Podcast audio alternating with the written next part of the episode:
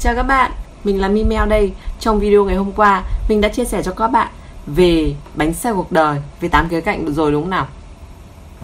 Vậy thì khi mà chúng ta đã xác định được, chúng ta đã thấy được cái bánh xe cuộc đời của chúng ta nó bị thiên lệch thì chúng ta sẽ cần phải cố gắng làm sao để đẩy những cái điểm số này lên để cho chúng nó tương đối bằng nhau để bánh xe của cuộc đời chúng ta đi lại thuận lợi đúng không ạ à, và à, đối với tôi thì ba cái cạnh mà điểm số thấp nhất đó là giải trí mối quan hệ và cho đi là ba cái cạnh mà tôi muốn cải thiện.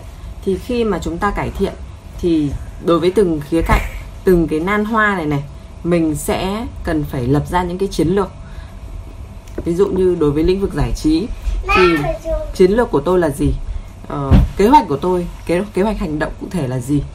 Uh, ví dụ như là tôi sẽ có cái kế hoạch là trong năm nay mình sẽ đi du lịch cùng bố mẹ chồng này. Uh, rồi uh, trong uh, ví dụ ở uh, hàng tháng thì sẽ đi uh, sẽ có những cái buổi gặp gỡ bạn bè um, rồi đi chơi với chồng con. Đấy, ví dụ thế. Hoặc là về mối quan hệ thì chiến lược của tôi là gì? Mối quan hệ thì hàng ngày tôi sẽ cần phải kết nối với ít nhất là ba khách hàng tiềm năng à, hoặc là ba đại lý tiềm tiềm năng. Uhm, còn cho đi thì sao?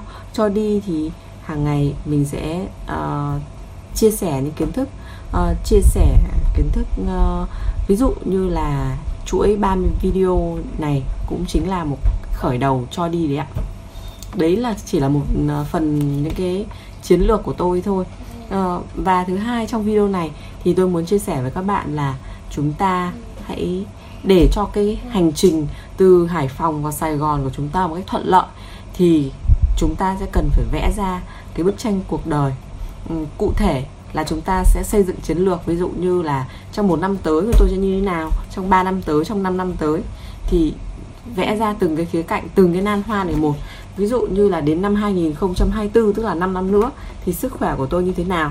Tôi có ví dụ như tôi có thân hình như thế nào? Thân hình thon gọn này uh, cân nặng khoảng bao nhiêu này?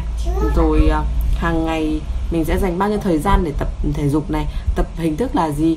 Uh, còn về mối quan hệ thì chúng ta sẽ có những cái mối quan hệ như thế nào?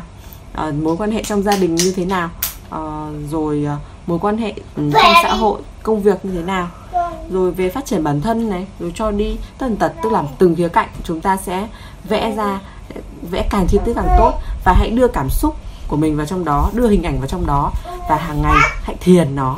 Hàng ngày bạn hãy lấy cái mục tiêu của mình ra đọc và hãy uh, cảm nhận là như là mình đang sống ở cái thời điểm đó. Mình cảm nhận được những cái âm thanh đó nghe được những âm thanh đó.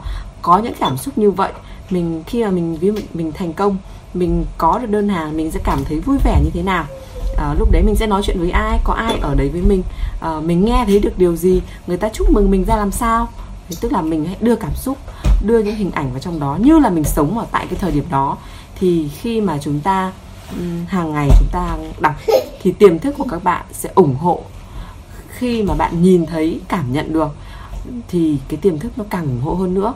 Bởi vì uh, ngôn ngữ của tiềm thức chính là hình ảnh và cảm xúc. Hình ảnh càng rõ nét cảm xúc càng mạnh mẽ thì nó tạo ra những cái dấu ấn càng mạnh và chúng ta sẽ càng càng thu hút được tiềm thức tiềm thức càng giúp chúng ta thu hút được những cái mục tiêu đó. À,